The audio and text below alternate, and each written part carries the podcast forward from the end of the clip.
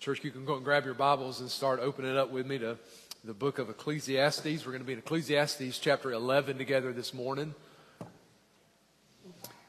And let's begin by bowing together for a word of prayer. Lord, we're thankful for this morning. Uh, Lord, we're thankful for the, the fact and the promise that in Jesus, our sin, though it was red like crimson, that it can be washed whiter than the snow. And so we're thankful that as we stand before you today with our faith in Christ, that we stand before you forgiven, we stand before you clean, we stand before you accepted. So uh, we do come to sing and wonder at the grace that you've shown us, that you have washed us in your blood and presented our souls as righteous. And so, God, thank you for that grace you've shown us.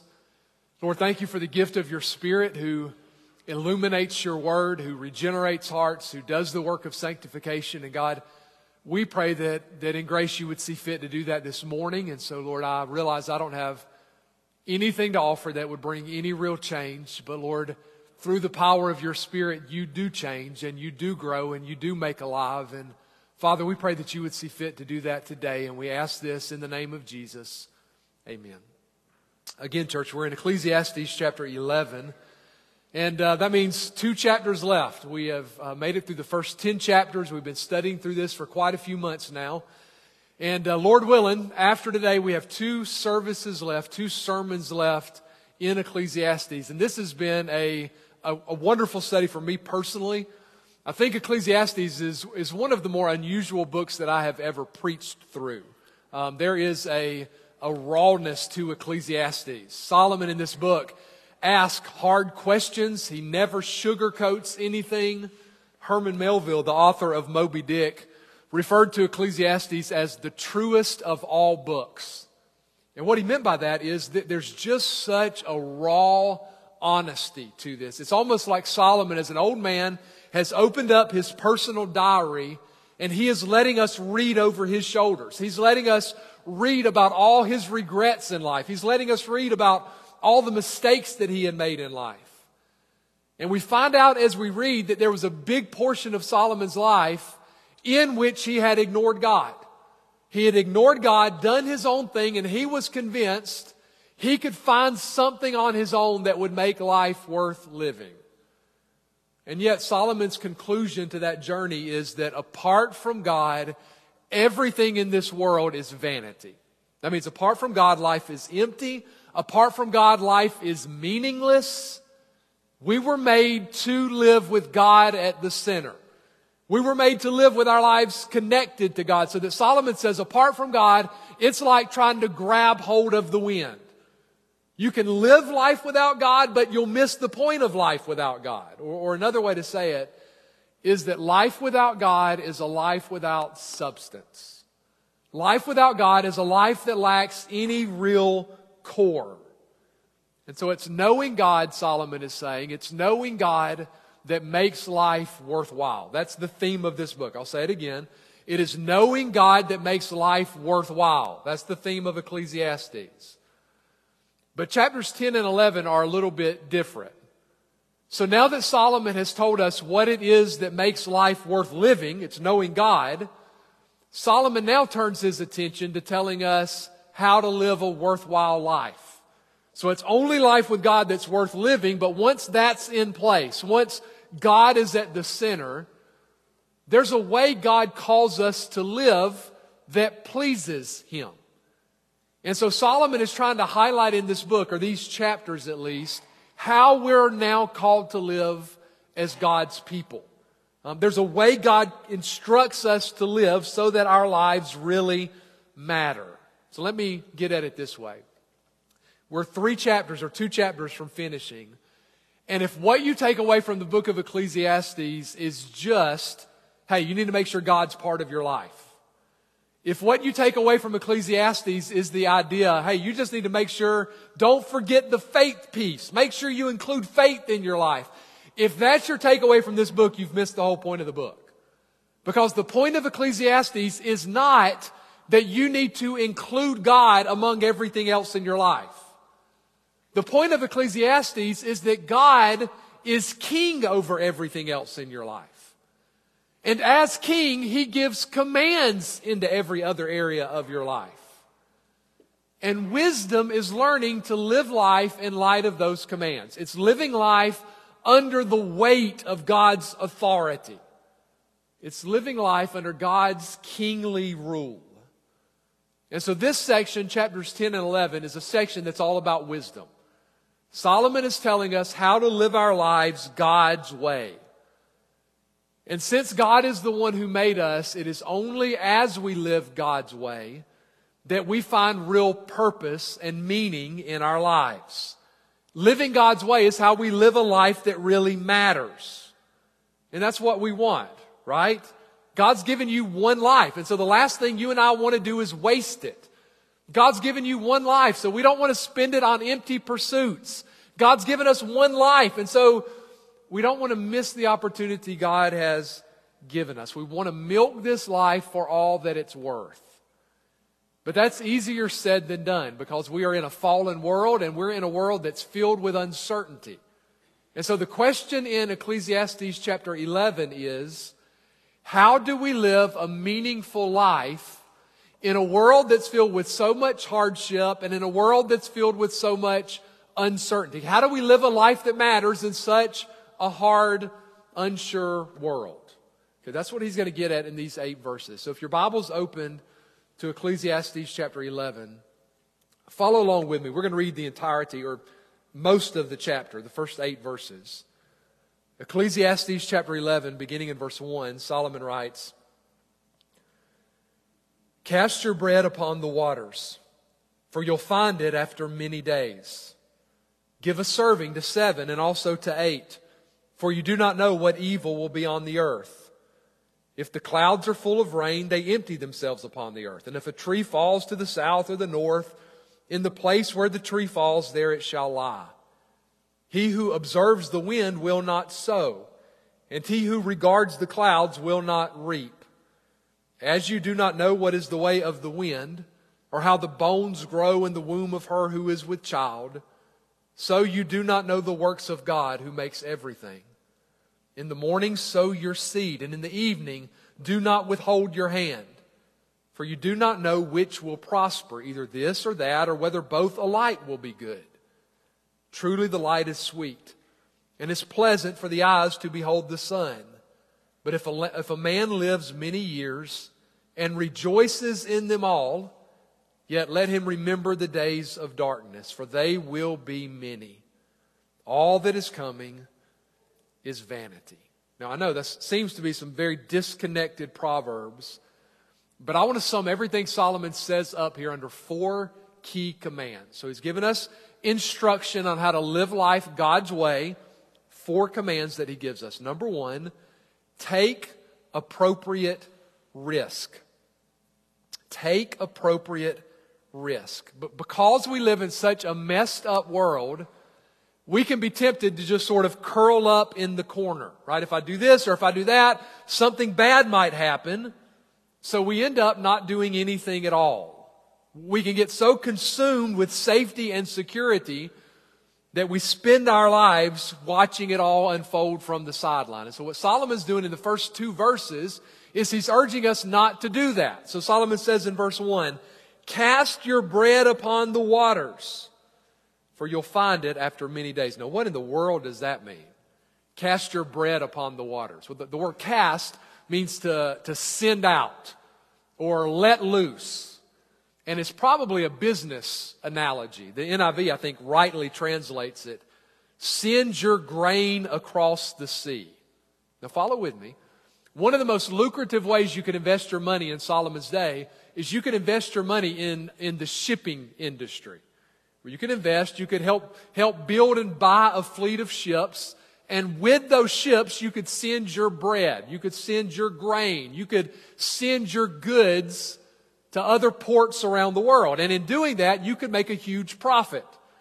And then from those foreign point, uh, ports, you could buy goods and bring them home and sell them at another huge profit. So that that sort of import export business was one of the most profitable investments you could make in Solomon's life. In fact, Solomon knew something about that, didn't he? If you've been here on, on Sunday nights, we studied Solomon's life in 1 Kings. And Solomon was known as one of the richest men in the world in his day.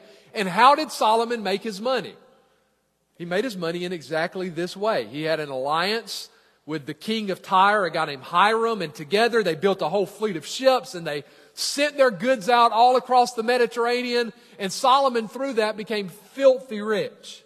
Listen to how it said in 1 Corinthians, excuse me, 1 Kings chapter 10, verses 22 and 23.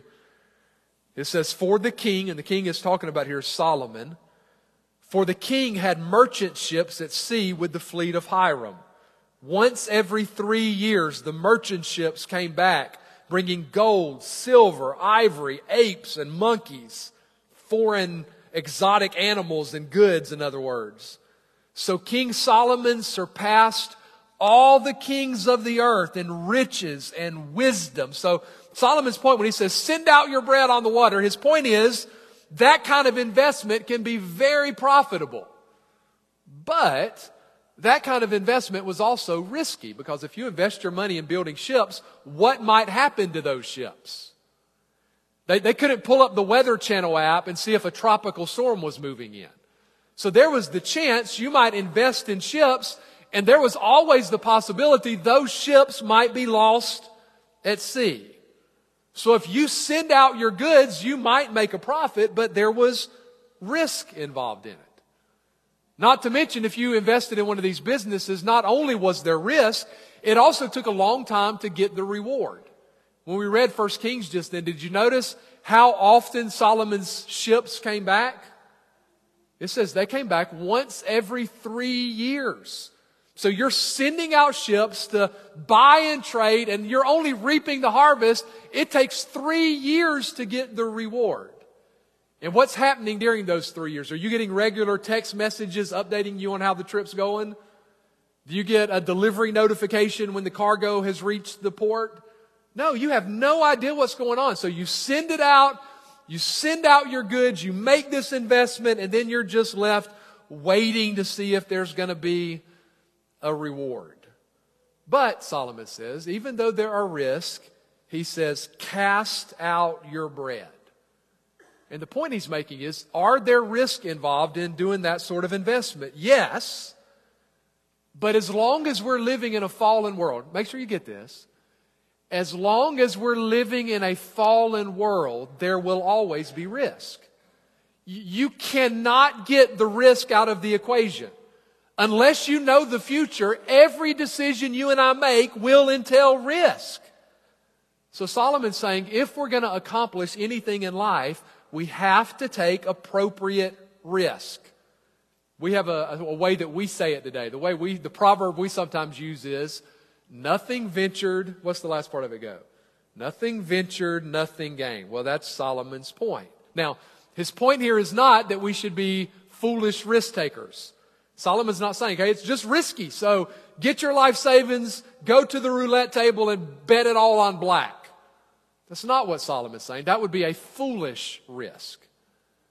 But Solomon is urging us here to take wise risks because our tendency usually is not to go to the extreme of taking foolish risk, our tendency often is to look at the world and say, man, the world is dangerous, the world is uncertain, and so we just kind of ball up in our little cocoon. We just hold on to everything we have and squeeze the life out of it. Safety and security become our idols so that we never turn anything loose. We never try anything hard. We never step out and take any kind of risk. And Solomon is saying if, if that's the way you live, that's a good way to not accomplish much at all in your life. Yes, if you send out ships, they may sink. But if you don't send out ships, you'll never make a profit.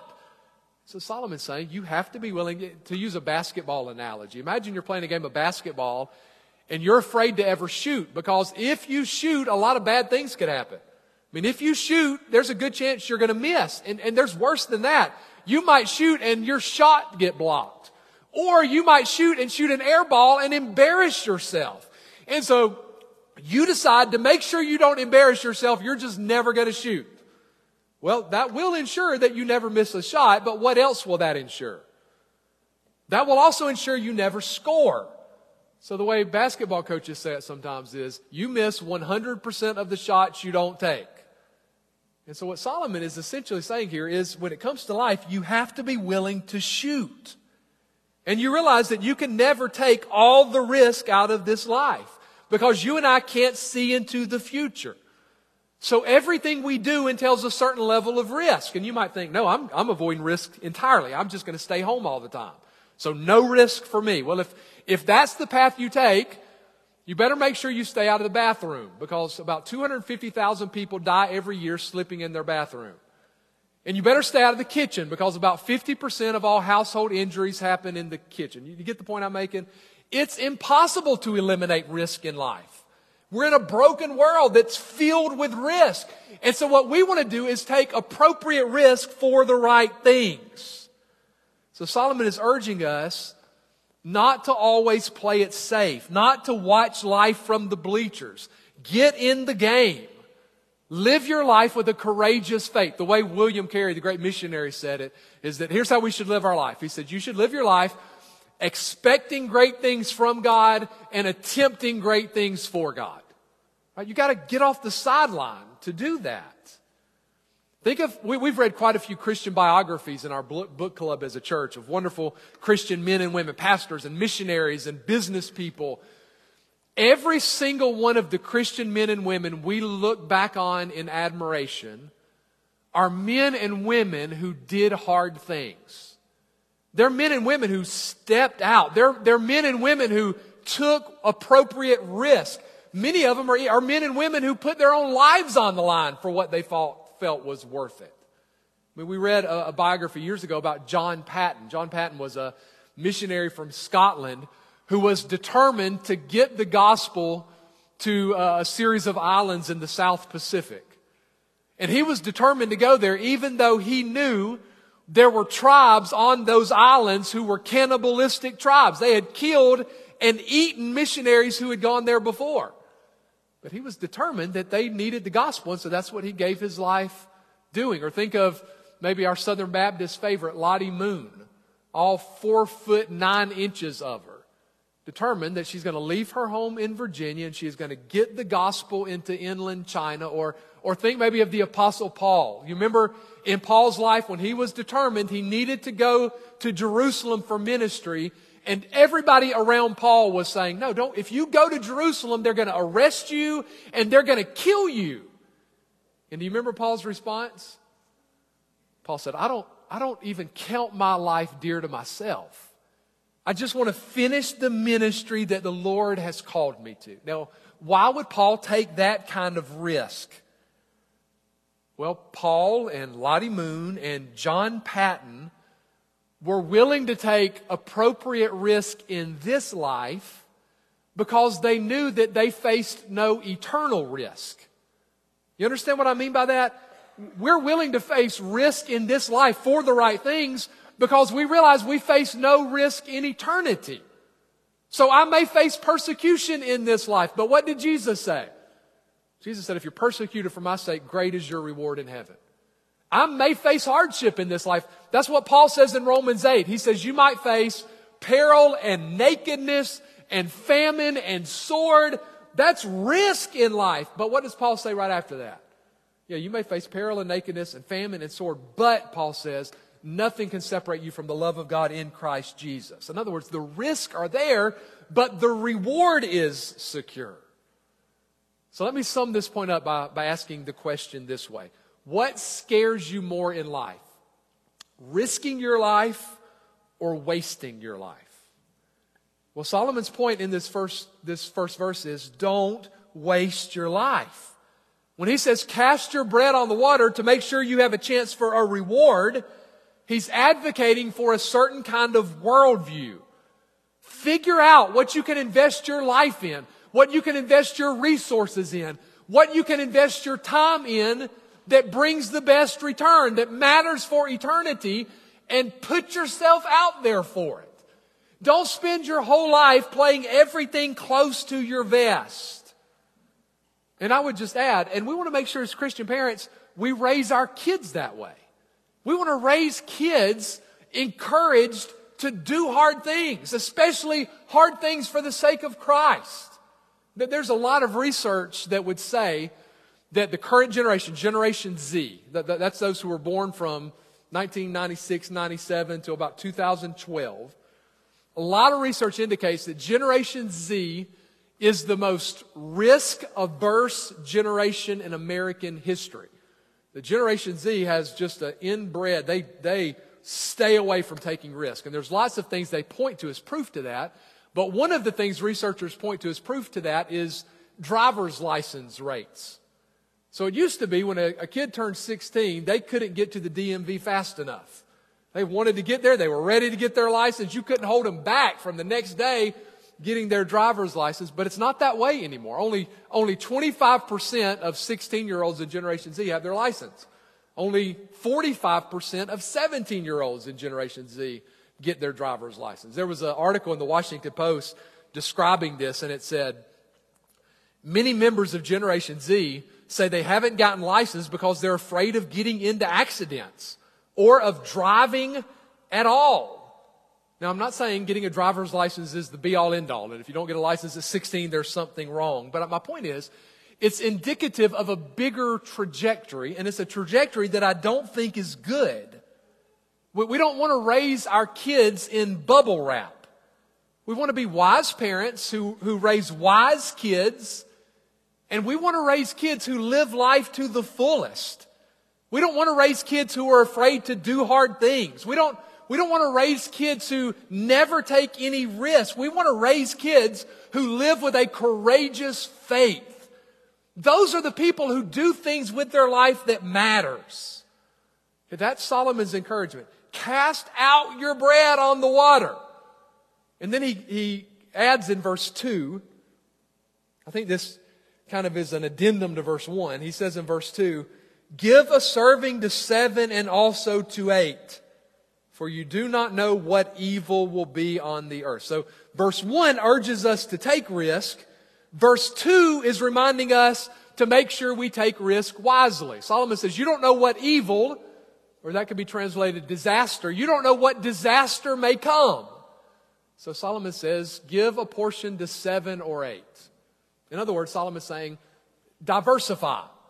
Don't, don't just invest in one ship because that one ship might sink and everything's lost. Invest in seven or eight of them. We also have a saying that we use that parallels this.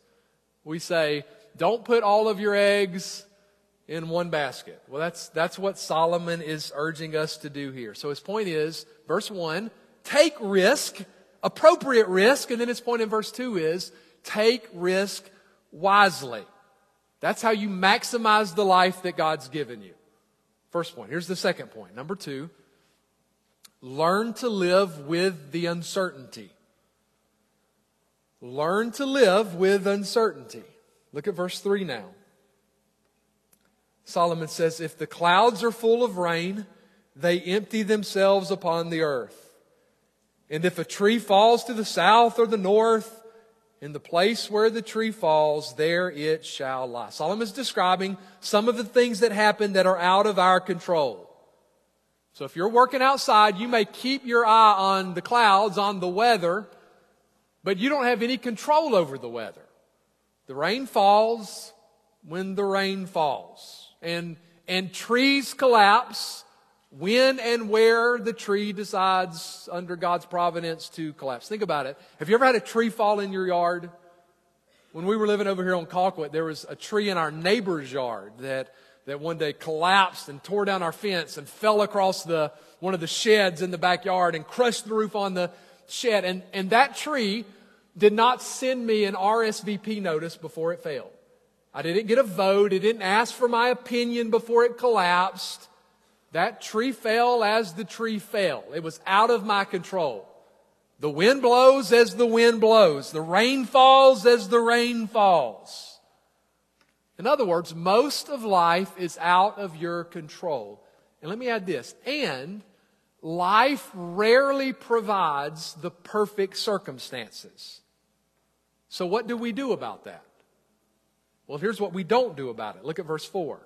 He gives a parable, a little illustration. He says, He who observes the wind will not sow, and he who regards the clouds will not reap. So do you get the picture? You're, it's a farming analogy, and he describes a farmer who is watching the wind to decide when he's going to sow his field. Because how did you sow a field in the ancient world? By hand. You put a big sack over your shoulder filled with seed, and then you walk through your, your field and you just scattered the seed by hand as you walked. And so a strong wind could wreak havoc on your sowing. If, if it's blowing really, really hard, it can blow that seed into an area you don't want it. Or if it's blowing really, really hard, it can keep the seed from falling on the area you want it to fall in. And so Solomon is describing a farmer who's getting ready to sow, but before he does, he's waiting on the perfect wind conditions. Because if the wind's not just right, it might mess up his sowing of the field. And so he waits and he waits on the perfect wind conditions that never come. And so he never actually gets the field planted. It's like he's sitting on his couch watching the Weather Channel, wait, waiting for it to show zero wind speed, and he never actually ends up getting off the couch because the perfect wind condition never comes. Or go to the other end of the farming season. Now it's time for him to harvest his crop. But he doesn't want to harvest his crop as long as there's the chance of rain. But every day he goes outside, and no matter what day it is or where he looks, there's always an ominous cloud somewhere on the horizon. Every day it looks like there's always the chance of rain. So he just keeps waiting until finally he waits and he waits and he waits until eventually the crop rots in the field. You get the point? Solomon's point is you're never going to get the perfect conditions in life. If you're waiting, if you're waiting for the perfect job, you'll probably stay unemployed. If you're waiting for the perfect time to have kids, you'll probably end up waiting forever. I was thinking this week, there was a, there was a married couple in the church that I grew up in. So this is probably 35 years ago. And they had decided that they were not going to have kids because there was just too much uncertainty in the world. Life was, the world was already so bad, they said, who knew how, this was in the 1980s. The world was already so bad, there was no telling how bad it might be by the time their kids became adults. And so life was just too uncertain. It was too potentially dangerous for them to bring kids into the world. And so they decided because of that, they would not have kids. Well, that, that's what Solomon is telling us here not to do. If you go through life waiting for everything to be just right, it needs to be just right before I start a family and just right before I make that move and just right before I make that investment and just, just right before I get involved in that ministry and just right before I go on that mission trip. You'll probably end up waiting forever. You'll probably never actually end up doing anything. We sometimes, I'm giving you some modern proverbs that parallel. We sometimes call it paralysis by analysis. You spend so much time analyzing everything to find the perfect conditions and to try to eliminate all the risk. You spend so much time analyzing it all, you never actually act. You never get to the task of actually doing it. When um, our kids were much younger, this is probably 10 or 12 years ago, for our family vacation one summer, we went on a trip to, to visit my brother's family. He lives just outside of Memphis, Tennessee. And so while we were there, all the kids were young. He has two sons of his own. And so we were finding different places to go to keep the kids busy and different activities. And one of the days we drove up a couple hours north into uh, southern Missouri. And there was this place in southern Missouri called the Offsets. It was an old, old rock quarry. And eventually in this rock quarry, they had hit a spring and the spring had filled up the quarry into this, this not huge, but maybe seven or eight acre lake. And so people would go there now to, to swim in this lake that had once been a quarry. But people didn't really go there to swim in the lake. Um, because it had been a quarry, it had cliffs all around the lake. And so some of them were maybe 15 or 20 feet high, and then some of the cliffs were like 65, 70 feet high. And you could go up on these cliffs and you could jump. The lake was super deep, and you could jump from the cliffs down into the water. And it was so interesting to watch people go up to the highest cliff because there was almost always an inverse relationship between how long they waited and whether or not they actually ended up jumping. So what I mean is that people who would walk up to the edge of the cliff and they would stand there forever analyzing everything. They'd walk up and look and then they'd walk back and they'd come back and they'd look and you can see their brains churning and thinking of every outcome and should I jump with one foot or two and do I hold my breath right away or do I wait to just before I hit the water and everything is spinning in their mind. Those people almost never actually ended up jumping. It was the people who had already made up their mind in advance. They, they knew they were going to be scared, but they had already thought it out and they just walked up and jumped. Those were the ones who ended up doing it. Well, Solomon is saying something very similar. It's like he's looking at us and going, jump. Don't just spend your whole life standing there as if thinking that you can analyze it enough and all the risk will disappear. You can spend so much time doing that that you never actually do anything that matters. You can spend so much time thinking of every possible thing that could go wrong that you never do anything. Again, there will always be things in life that are out of our control. There will always be things in life with risk entailed. So just do what you can, where you are, with what God's put in front of you Get busy. That's what Solomon is saying. Maybe the best New Testament parallel to this. You remember the story, uh, the parable of the talents that Jesus gave in the New Testament? Where there's this wealthy landowner and he is, he is leaving for a while, but before he leaves, he has three servants. And he entrusts each one of those servants a certain sum of money. Talents is how they counted money. He gives each servant a certain number of talents. And their obligation is to invest the money to do something to have a return on the owner's money when he comes back from his trip. So the owner goes off, he comes back a while later, and the first two servants have invested the money and they have a profit. So they have money on top of what he gave a profit to show a return on his investment. Well done. But do you remember what happened with the third servant? What does he come walking in with? Dirty money. Because what had he done with it? He had went out and dug a hole and he had buried the money. Why? Because he was afraid that if he invested it, man, if you invest it, bad things can happen. If he invested it, what if that money got lost? And so he didn't do anything. He just sat on it and hid it because he was so afraid of the risk. He had no return to give to the owner. And it's that servant in the story who's condemned by the master. God does not give us life and talents and time and resources so that we'll go through life sitting on our hands. God's given us all of this so that we'll make the most of it. So Solomon's saying, learn to live with the uncertainty of life. Don't be paralyzed by it. Here's the third thing. Number three, trust God and work hard. Look at verse 5. Trust God and work hard. He says, As you do not know what is the way of the wind or how the bones grow in the womb of he who is with, of her who is with child, so you do not know the works of God who makes everything. We're back to the uncertainties of life. And what Solomon's doing here is he's just highlighting how little we actually know in life. So how much we deal with wind every day. How much do you know about the wind? Do you understand exactly why the wind blows when it does and why it blows? How, how good are you at predicting the wind? If, if we went outside after church and I offered $500 to anybody who could tell me 10 minutes into the future exactly what direction the wind would blow from and how strong it would blow and how long that gust of wind would last, do you think there's anybody who can make that prediction? Now, I think my money would be very safe. We, we don't even understand wind. What about that baby growing in that mother's womb? Are you the one who fashions it together? Are you the one who decides the personality of that child and the strengths and weaknesses of that child? No, the wind and the baby in the womb, Solomon's saying that's the work of God. And we don't understand the work and the ways of God. That is above our pay grade. That's not for us to know. That's God's doing and it is a mystery to us.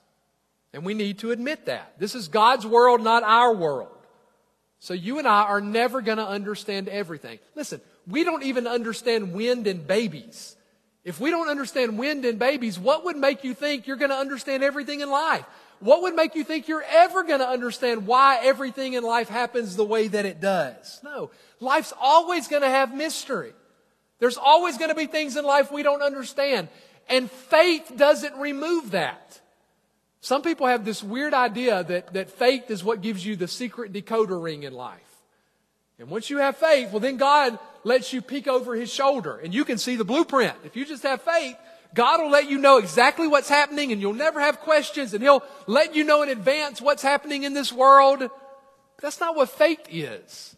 Faith is not what takes the mystery out of life. Faith is what allows us to flourish in the mystery. Because faith is what lets us know there's a God who's in control. There's a God who has a purpose in all of this. So I'm called to have a resolute, unshakable faith in God and then get to work with what God's put in front of me. Look at what he says in verse 6. He continues with this point. He says, In the morning sow your seed, and in the evening do not withhold your hand. For you do not know which will prosper, either this or that, or whether both alike will be good. You get what Solomon's saying? So, this is how we live in a world with all this uncertainty. We get to work. We let God take care of the mysteries in life, and we take care of the work that's right in front of us. And he gives us another farming analogy. So, here's that farmer again getting ready to sow his field. Where should he sow seed? I mean, there, there might be a part of the field that the birds come in and pluck the seed away. So how does he avoid that part of the field? And there are parts of the field that will do better in dry seasons and parts of the field that are going to produce better if it's wet. So what part does he sow in? Does he wait it, wait for God to give him an answer on how wet the season's going to be and then decide where to sow his seed? Now, what does Solomon tell him to do? He doesn't understand how it's going to go, so what is he supposed to do? Solomon says he's supposed to sow in the morning and he's supposed to sow in the evening. And his point is, you don't, you don't know. We don't know all the uncertainties. We don't have an answer to how everything's going to work out. So he's saying, you go out from morning till sundown and you just get to work scattering as much seed as you can. Because there's no telling what seed or what part of the field is actually going to end up yielding a crop. So he's saying, get to work.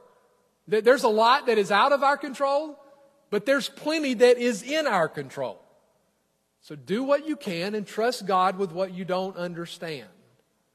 And again, this is a farming analogy, but what he's doing is he's given us a bigger approach to life. Wise people don't spend all their time fretting over things that are out of their control. We have a good God who loves us and who has promised that he's working everything for our good. So live with a confidence and a submission to God. And then to use Solomon's words from Ecclesiastes chapter 9 whatever your hand finds to do, do it with all your might. And you'll often be surprised where the fruit comes from. I'll just give a personal example. This is one of the things I'm constantly stunned at in ministry. Is the fruit so often comes in places I never would have expected it. There have been times where there's somebody who makes a profession of faith, and I am convinced God's at work. I'm convinced there's this significant work. They're going to do great things for God. They're on fire for the Lord, and two years later, they've walked away from the faith. And there have been other times where I've talked to someone and I was convinced the birds had plucked the seed away before I got to the end. The lights did not seem to be on at all. But what I couldn't see is that God really was at work. And years later, they're still trusting Christ and investing in ministry and raising godly kids. You never know where the fruit may come from. So Solomon's saying, just scatter as much seed as you can. That's true in ministry, it's true in career. Just stay busy and don't spend all of your time on what you don't understand. Here's number four. Number four, and Solomon comes to this point so often in this book Number four, enjoy life. Look at verses 7 and 8. Solomon says, Truly the light is sweet, and it is pleasant for the eyes to behold the sun. But if a man lives many years and rejoices in them all, yet let him remember the days of darkness, for they will be many, and all that is coming is vanity. Solomon's point now is not just to live life, not just to endure life. He's calling us in verse 7 to enjoy life. It's a, it's a sweet thing to live in the light of the sun. You realize you and I are only going to experience a finite number of sunrises and sunsets in this life. So Solomon's saying if you get another day in the light of the sun, rejoice in it. Makes you think of, of the psalmist, Psalm 118, the verse that we've heard a hundred times. This is the day that the Lord has made. Let us rejoice and be glad in it. That's essentially what Solomon is saying here. God is good. Life is good. God has filled our lives with wonderful things. So enjoy the life that our good God has given us. Enjoy the wonder of life. I like this quote from Charles Spurgeon. Spurgeon wrote, He who is a stranger to wonder is a stranger to God. For God is wonderful every way and everywhere and every how. I love that quote. God is wonderful every way and everywhere and every how. And God's wonderful in how He's blessed us. And so we should live life as if it is a good gift from God. And we should enjoy life because we realize how fragile it is. Did you notice in the next verse, in verse 8, how Solomon emphasizes that the days of darkness will be many? And I think the point is your health isn't going to be there forever. Your eyesight isn't going to be there forever. Your kids are not going to be home forever. Your spouse won't be around forever. There will come a day when you won't be able to do the things you enjoy. There will come a day where you won't be able to work in the garden if that's what you like. There will come a day where you won't be able to climb a deer stand. There will come a day where you won't be able to play golf. There will come a day where you won't be able to do many of the things that you now enjoy doing so Solomon's saying, enjoy what you can in life while you can. Because it's not going to be this way forever. And that's true for all of us. None of us are immune to what Solomon describes here as the days of darkness.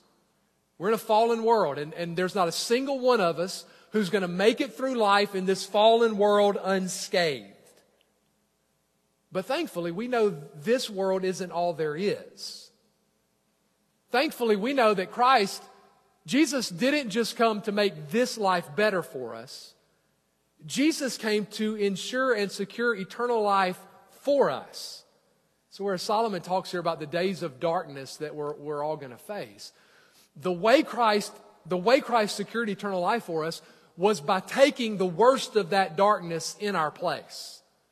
Right, this is what's happening as Christ is hanging on the cross as our substitute bearing our sins, the wrath of God is poured out. And what happens to the skies as he takes that? Told in the Gospels that the skies go dark.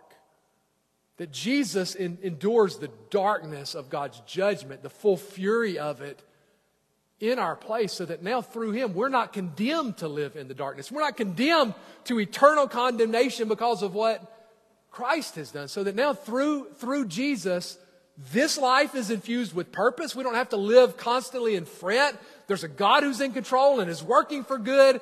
And, and not only has He promised purpose in this life, He's promised eternal life with Him. So, to, to just sum all this up, life with Christ transforms everything. It, it transforms how we live now, and it transforms how we think about the future. The way Paul says it in Philippians is to live is Christ and to die is gain. And when you have faith in Christ, it changes how you live life and what you live for. You don't live constantly in fret. You don't live constantly con- concerned and consumed by the uncertainty. You're willing to do hard things. You're willing to step out because you know you have a God who's in control, who's working for good. And we look toward the future with absolute security and certainty.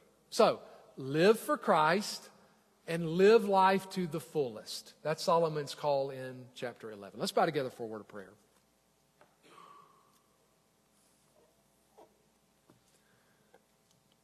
Through the, all eight of these verses, Solomon is really advocating for a certain worldview. When, when you really know God, it calls us to a certain kind of life, it calls us to live a certain way, it calls us to live willing to do hard things, willing to take a step out and take appropriate risk, not consumed with fear by the uncertainty of life, but trusting in God, willing to work hard and leave what we don't understand to the Lord, and with an enjoyment of life because we know every good thing we have is a sweet gift from the hand of our Lord.